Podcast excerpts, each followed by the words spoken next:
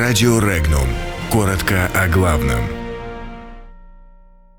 Евросоюз противостоит контрсанкциям России. Мир цифровому терроризму. Трамп намерен бороться за второй президентский срок. Как экономика ЕС адаптировалась к контрсанкциям. Помпео предупредил Иран.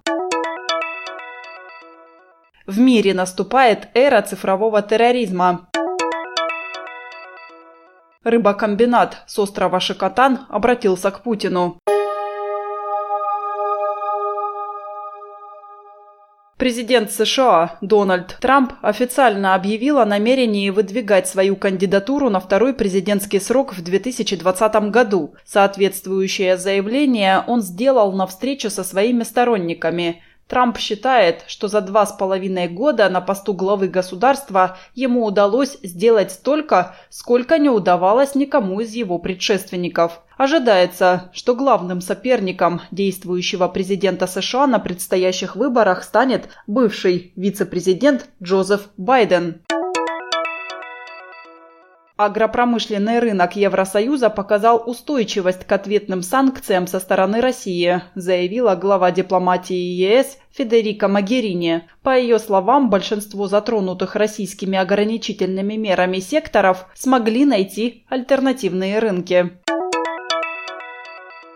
Госсекретарь США Майк Помпео направил властям Ирана личное предупреждение о том, что гибель хотя бы одного американского военного приведет к немедленному ответу со стороны США, сообщает Washington Post. По данным издания, предупреждение было сделано во время его визита в Багдад в мае текущего года, после того, как поступили разведданные о возможном нападении подконтрольных Ирану сил на американских военнослужащих.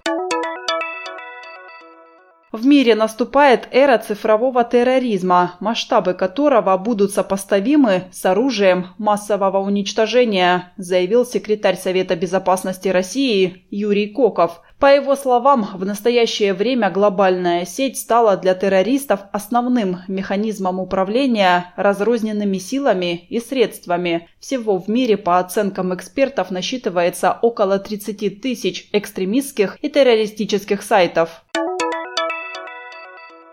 На прямую линию с президентом России Владимиром Путиным вновь обращаются рыбообработчики комбината «Островной» с Курильского острова Шикотан. Коллектив предприятия шокирован тем, что происходит. Люди, выполнившие поручения президента от 2016 года и восстановившие производство на Шикотане, фактически из руин, сегодня оказались под следствием. Прежние хозяева, развалившие комбинат, предпринимают уверенные попытки его вернуть. Подробности читайте на сайте Regnum.ru.